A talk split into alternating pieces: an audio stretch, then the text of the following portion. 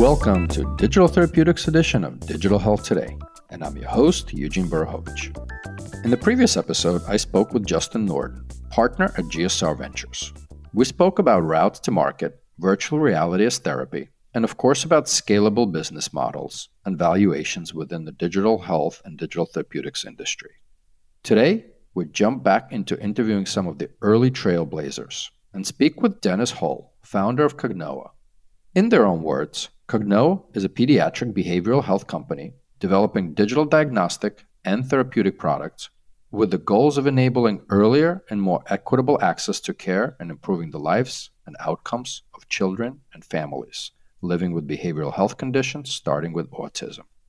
But before we dive in, I had my eyes on Cognoa, as innovating in pediatrics is never easy. And while last year I interviewed Brent Vaughan, who was co founder and CEO of Cognoa till March of 2020, we focused his interview on Cognito, a company that Brent is currently leading.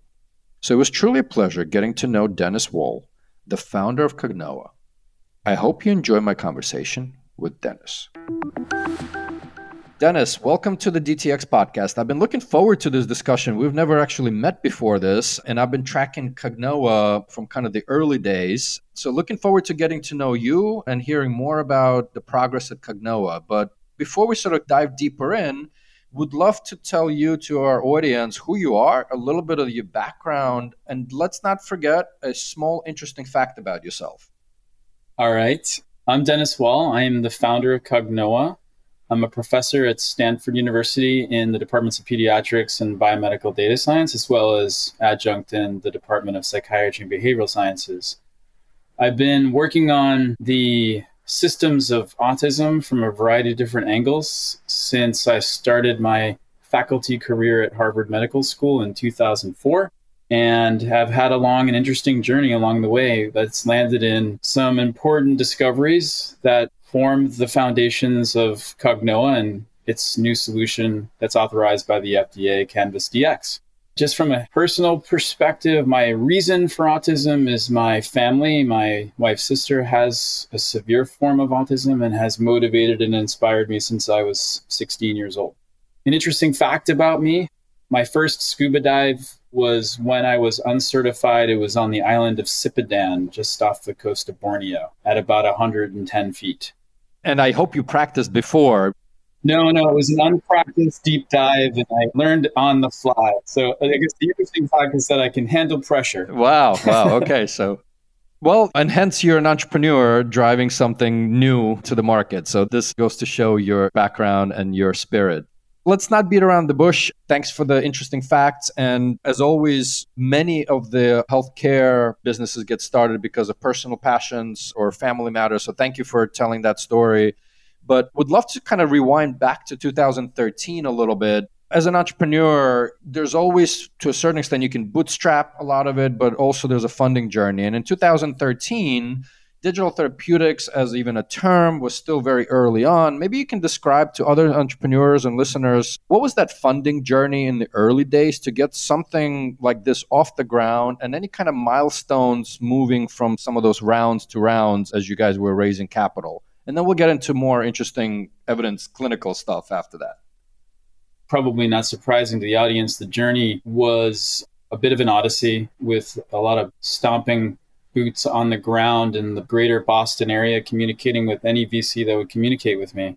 And I was coached to a certain extent from different uh, coaching platforms offered to me as a faculty member at Harvard. But by and large, it was myself just out there trying to find time, trying to get time with various VCs you name it Atlas, Polaris, Accel, and so on. Pass, pass, pass, pass. Resilience, 100 meters. Exactly. so all the way to terms and then pass. Ultimately, the story needed to get out there, and I worked tirelessly without really wavering because of my commitment to this story and how passionate and how much heart and reality there is behind this story and its solution ultimately finding Morningside, which is a fantastic venture capital, but more, a group that's committed to the long term vision of a program like ours. And they've been with us from day one. So finding them, finding Gerald Chan, who's part of the Harvard ecosystem in general, was a real win for me. And spend a lot of time with him, who's an amazing person, but to land the, the terms that succeeded and managed to get this company started. So, long story short, Morningside's been in and with us for the long haul, and I think we'll continue to be there till the very end it's always great to find an investor that believes in the vision and also helps execute on it to the entrepreneurs. And I know I had the pleasure of having hosting Brent Vaughan last season under his new hats, and kind of a shout out to him, I guess, from at least me. I second echo that shout out. Without Brent, we wouldn't be here for lots of reasons that I can get into. So, as I always say on almost every episode, digital therapeutics, at the end of the day, the patients, consumers don't care what it's called, whether it's a DTX diagnostic. How does it work for me as a patient? You have an FDA authorization for Canvas DX. Maybe talk a little bit about what that product does, but more importantly, that patient journey on that product from the time it gets prescribed. Just walk us through that user experience and patient experience on Canvas. Yeah, the goal was from the very beginning to make it as weightless as possible, app enabled streamlined, intuitive with the slick user design and a great human computer interaction experience overall. And to really stand in contrast to the standard of care, which is challenging to access, 18 month waiting lists, and then ultimately very subjective and haphazardly, variably delivered across the United States and across the globe, ultimately resulting in accuracies arguably not at a clinical level that they could be. And so we wanted to solve the clinical validity and the usability, the access, and the user experience to make it as weightless as possible. So, Canvas DX is an app on phone that is prescribed by the healthcare provider, in this case, largely the primary care general pediatrician, at which time it's activated for the parent. They've already downloaded the app, and all they need to do is submit a short video and answer a, a small number of questions. And those two things together get combined with an outcome from a questionnaire provided to the HCP, the healthcare provider. Those three things get submitted to our algorithm, the Canvas DX system, to produce an instantaneous outcome. So the total time to actually engage with the system will not exceed 15 minutes. And once those vectors are submitted, the outcome is instantaneous and can get submitted directly back to the individual who has either you know a diagnosis of autism a negative or at the time an indeterminate outcome which is i think something we can get into later but ai that's willing to admit it doesn't know is a really important part of software as a medical device and i think will become a staple and a requirement by the fda in the future. We wanted to make sure that safeguard was in there from the very beginning so as I said, it's about 15 minutes. It's quite weightless. You know, there's very little input required, and parents find it quite easy to use, as well as the HCPs find it intuitive and valuable because of the outcome it produces in the primary care setting in particular. Well, that sound means it's time for a question from my clinical and commercial partner on this podcast, Chandana Fitzgerald, who is the Chief Medical Officer and General Manager of HealthXL and as her friends call her, Dr. No Crack. Let's see what question Chandana has for our guest today. Hi, Dennis. So, your diagnostic product is a prescription digital therapeutic, is it? Can you say a little bit more on how the diagnosis and treatment interplay works in the context of your autism digital therapeutic? Thanks, Chandana. I think it's important to note that this um, device, Canvas DX, is the first ever authorized autism diagnosis system. Amazingly enough, it's a software as a medical device with artificial intelligence under the hood, so extremely exciting in that regard. The outcome from this system is not just a binary yes, no, or I don't know. It's a numerical score that fits a distribution into which we can plot kids and understand progress over time. So it can couple quite well with the therapy.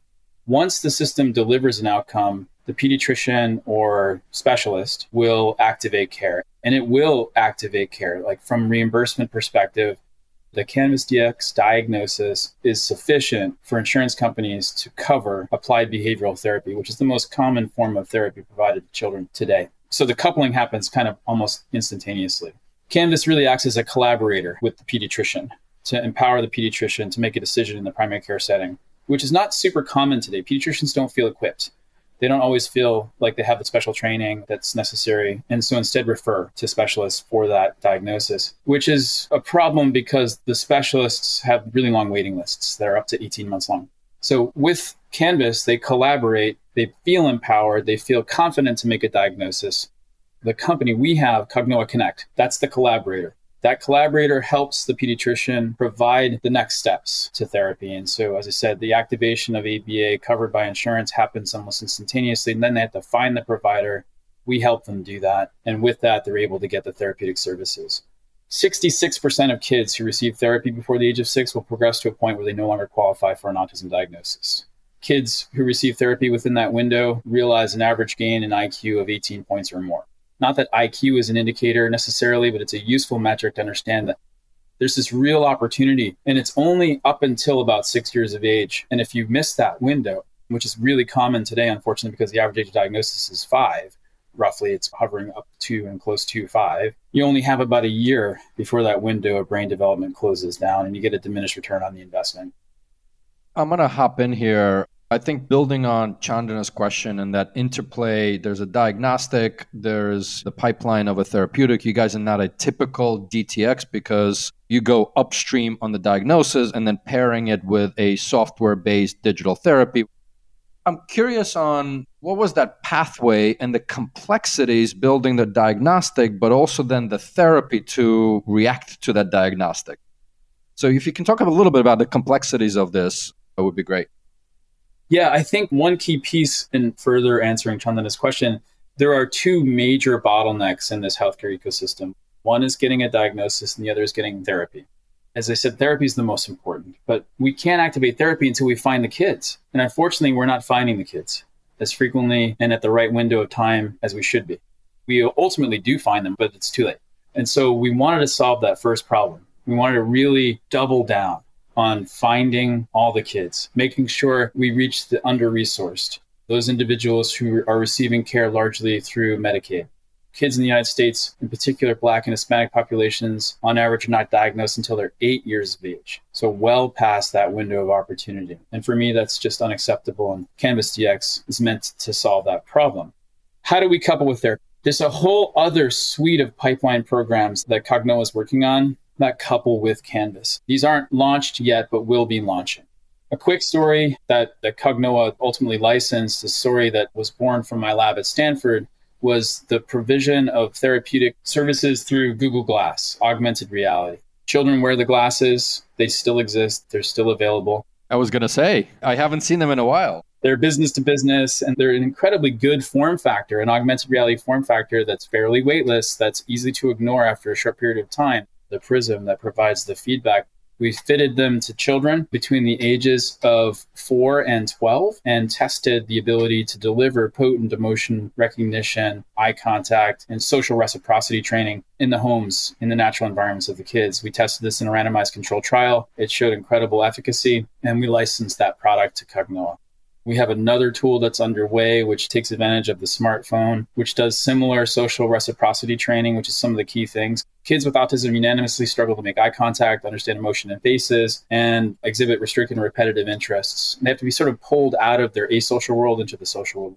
Once we do that, it unlocks all sorts of potential and they start to grow on their own. So these tools are really just ephemeral learning aids ultimately that provide them with a little bit of social training in short bursts in natural settings. And those yield huge outcomes, very positive outcomes that are consistent with what you'd expect to get from 25 hours a week of standard therapy for a year. You can do it in four weeks, three times a week. So those kinds of things are starting to come out, and Cognoa is going to be bringing those as part of their pipeline programs in the future evidence generation in general for both diagnostic and treatment products is always challenging. And I think the market and the data and the regulations are evolving. And so maybe we can kind of back up a little bit around your evidence generation journey to date. Again, you guys got the de novo sometime in 2021. Maybe you can talk a little bit about your evidence generation journey.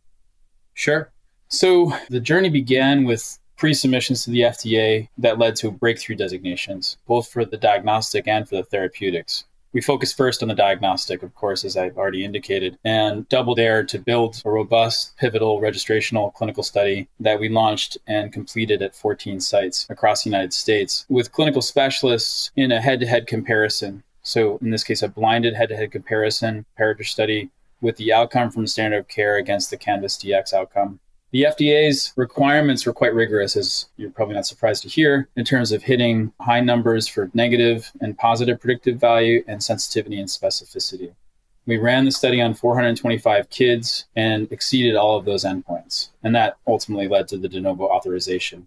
What's particularly cool about our de novo system is that it's authorized together with a predetermined change control plan. This is another new thing that the FDA is working on bringing out in a more formal fashion through their Center of Excellence for Digital Medicine, among other things, is the ability to tune and adapt your system safely as an AI system over time with real world data without the requirement for additional 510K pivotal studies to be done. So that means that in the future, we hope to be able to make adaptive changes based on real world evidence that will build our system in a way that makes it stronger, makes it much more accurate even now, it's incredibly accurate and it'll provide a diagnosis on two thirds of kids with accuracies that are well above the 90s. Dennis, you have market authorization for the diagnostic for autism, Canvas DX. You have a number of feasibility studies around the actual therapeutic. Maybe you can a, elaborate on the second one, but also would love for our listeners to understand how you guys are thinking more of the pipeline build and what other areas are you guys tackling. Great question. I would say one of the things that we've learned in the journey, for example, our Google Glass, the Autism Glass, what, what are called the Superpower Glasses program forward, we learned that there is a formal set of steps that one must take to bring a digital therapeutic to market. That begins with, you know, obviously the ideation. Okay, I've got this cool new idea. This is form factor, augmented reality. It's going to become a thing. We want it to be in the homes of everyone we were wrong in that prediction, unfortunately. But, anyways, ideation to feasibility studies. After ideation, you're sitting down with your stakeholders, you're doing storyboards, and you're building together sort of the concepts around the human computer interaction. We did this actually with Terry Winograd, who's really the founding father of the field of HCI, previously advisor for Larry Page and Sergey Brin. Brought all these concepts of how to build a good user interface, how to build a good user experience. And that's so important for something like this that's to a certain extent gamified and delivered in a non traditional, less clinical kind of setting that can be used by parents who probably are best equipped because they're spending so much time with their children to be primary care providers, to be therapists in a way. So you go from ideation to feasibility, where you're sort of testing and maybe building a dose response kind of curve along the way what's the minimally viable dose of this therapy that's going to be sufficient to provide a change on an endpoint that the FDA is going to care about. So you start to test that. You're doing this in a not a randomized control trial just yet, but ultimately you have to do that randomized control trial. It has to be sufficiently powered. Those power calculations need to be disclosed and vetted by the FDA in this case. And it needs to follow a standard statistical protocol designed with an intent to treat type structure. So, like, very rigorous clinical protocol with a very rigorous statistical background. So, we did that for glass. Now we're doing that for another game system called Guess What, where you put the phone on your forehead and a prompt is displayed on the screen. It, lock, it looks a lot like Heads Up I was inspired by playing it with my kids in coffee shops, like various trips and stuff like that you know what, this could actually be a very powerful vehicle to deliver therapy to kids. And it turns out it is. And so we're staging that in the same way from ideation through feasibility, randomized control trials. The randomized trial is underway now, and we hope to really bring that full circle in the very near future.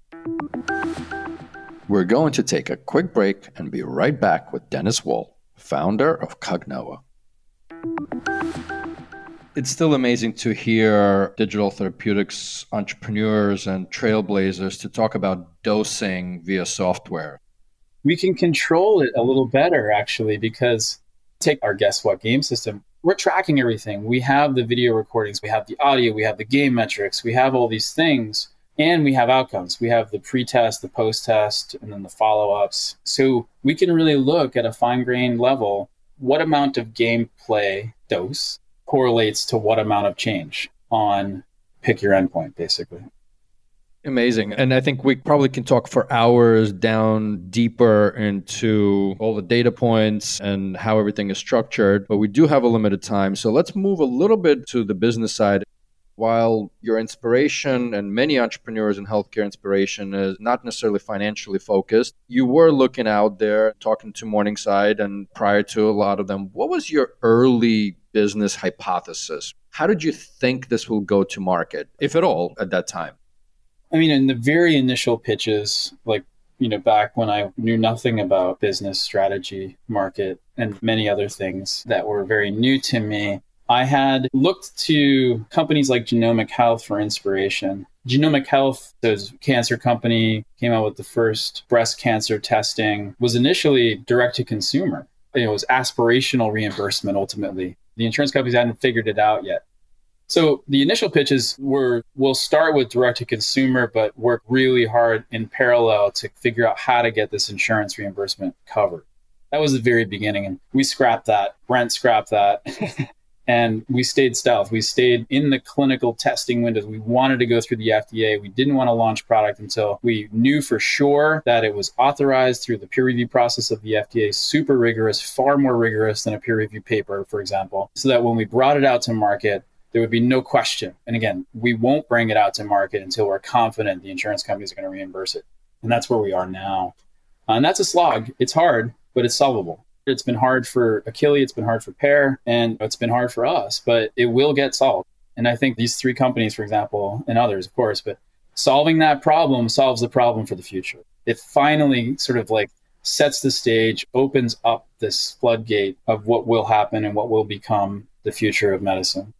That's why you guys are the trailblazers in this space. Let's keep diving a little bit deeper on as you get out in the market and your product is ready, now FDA approved, you can look at things as typical life sciences company and building a sales force, getting knocking in the doctor's office. Looks like you guys went with Eversana in 2019. Maybe you can talk a little bit about that partnership and then on the heels of that, again, how are you looking at that distribution to the pediatricians?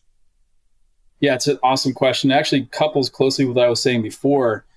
Because of this new area, software as a medical device, AI in medicine, AI in healthcare, not only is insurance an interesting challenge that must be solved kind of organically, like as you go on a case by case basis, the distribution model too is something that is variable like could be variable. And so we started with Eversana, and there are many good choices. Orsini, there are others. What is the right distribution channel? Frankly, we don't know yet. We got to try. We got to try various angles to figure out how to properly distribute this product. And those are just a couple of good partnerships that we've worked with along the way to try to figure that out. And are you finding, from a channel perspective, to your point, the reimbursement, the health plan entry, and that's one way. I mean, ultimately, because you're a prescription product, this needs to have the trust by the prescribing pediatricians, and that will generate some traction and push right to uh, again a software-based versus a molecular-based solutions out there. If you can talk a little bit what the company is seeing as a better traction at the moment and the approach to the market. I know you're trying different things. To begin with, prescription by care provider, let's say general ped, dev ped, pediatric neurologist, child psychiatrist, all of which we've worked with, is a no brainer.